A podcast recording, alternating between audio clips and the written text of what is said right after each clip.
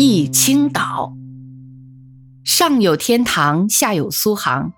天堂我尚未去过，启示录所描写的从天上上帝那里降下来的圣城耶路撒冷，那城充满着上帝的荣光，闪烁像碧玉宝石，光洁像水晶。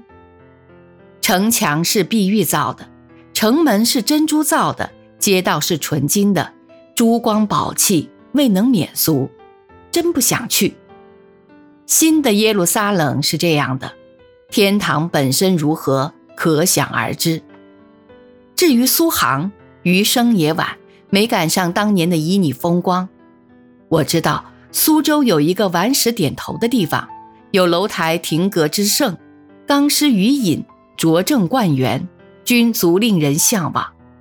可是想到一条河里同时有人淘米、洗锅、刷马桶。不禁胆寒。杭州是白富流失、苏公叛毒的地方，荷花十里，桂子三秋，曾经一度被人当作汴州。如今只见红男绿女游人如织，谁有心情看浓妆淡抹的山色空蒙？所以苏杭对我也没有多少号召力。我曾梦想，如果有朝一日可以安然退休。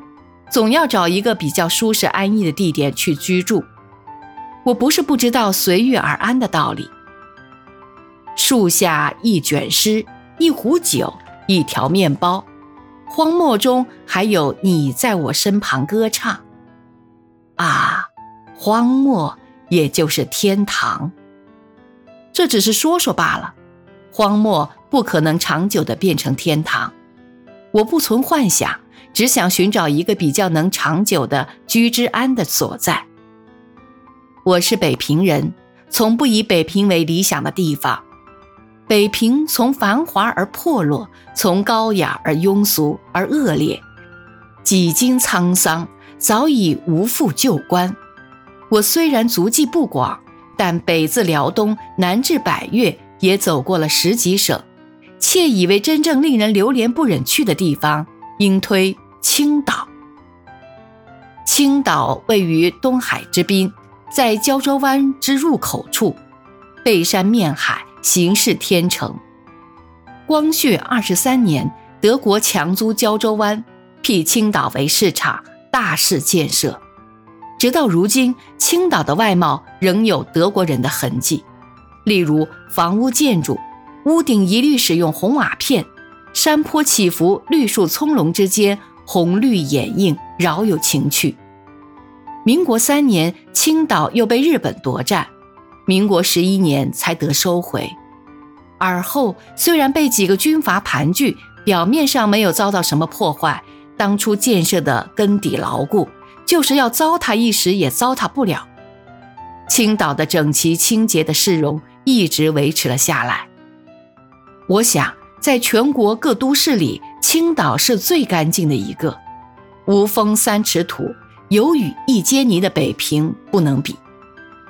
青岛的天气属于大陆气候，但是有海湾的潮流调剂，四季的变化相当温和，称得上是春有百花，秋有月，夏有凉风，冬有雪的好地方。冬天也有过雪，但是很少见。屋里面无需生火，不会结冰。夏天的凉风习习，秋季的天高气爽，都是令人喜的。而春季的百花齐放，更是美不胜收。樱花我并不喜欢，虽然第一公园里整条街的两边都是樱花树，繁花如簇，一片花海，游人摩街接踵，蜜蜂嗡嗡之声震耳。可是花没有香气。没有姿态。樱花是日本的国花，日本和我们有血海深仇，花树无辜，但是我不能不连带着对它有几分憎恶。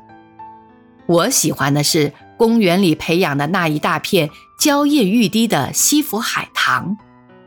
杜甫诗里没有提起过它，历代诗人词人歌咏赞叹它的不在少数。上清宫的牡丹高于颜齐。别处没有见过，山也由此立志，没有人嫌它有富贵气。推开北窗，有一层层的青山在望。不远的一个小丘，有一座楼阁伫立，像堡垒似的，有俯瞰全市、傲视群山之势，人称总督府，是从前德国总署的官邸，平民是不敢进的。青岛收回之后，作为灌溉往来的饮宴之地，平民还是不能进去的。里面是什么样子，我不知道，也不想知道。还有人说里面闹鬼。反正这座建筑物尽管相当雄伟，不给人以愉快的印象，因为它带给我们耻辱的回忆。其实青岛本身没有高山峻岭，临近的崂山，一座崂山，又称坐牢的崂山，却是饶征显现，为海滨一大名胜。读《聊斋志异》，崂山道士早已心向往之。以为至少那是一些奇人异士栖息之所。由青岛驱车至九水，就是山路，清流汩汩，到此尘虑全消。舍车扶策步行上山，仰视峰容，但见参差异日，大块的青石陡峭如霄，绝似山水画中之大斧劈的峻法。而且牛山逖逖。没有什么迎客松、五老松之类的点缀，所以显得十分荒野。有人说这样的名山而没有古迹，岂不可惜？我说，请看随便哪一块巍巍的巨岩，不是大自然千百万年锤炼而成，怎能说没有古迹？几小时的登陆，到了黑龙潭关瀑亭，已经疲不能兴，其他胜境如清风岭壁落岩。则只好留一翌日。游山逛水，非图诚信，也须有既胜之具才成。青岛之美，不在于山，而在于水。汇泉的海滩宽广而水浅，坡度缓，作为浴场，据说是东亚第一。每当夏季，游客蜂拥而至，一个个一双双的玉体横陈。在阳光下干晒，晒得两面焦，扑通一声下水，冲凉了再晒。其中有佳丽，也有老丑，玩得最尽兴的莫过于夫妻俩携带小儿女合地光临。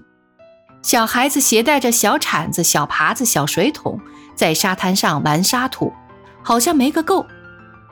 在这万头攒动的沙滩上玩腻了，缓步渡到水族馆。水族固有可观。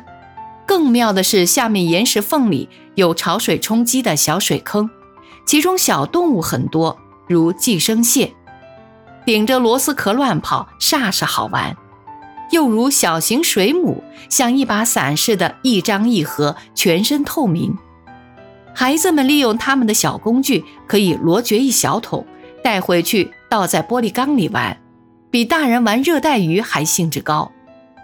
如果还有鱼泳可买，不妨到栈桥上走一遭。桥尽头处有一个八角亭，俄曰回兰阁，在那里观壮阔之波澜，当大王之雄风，也是一大快事。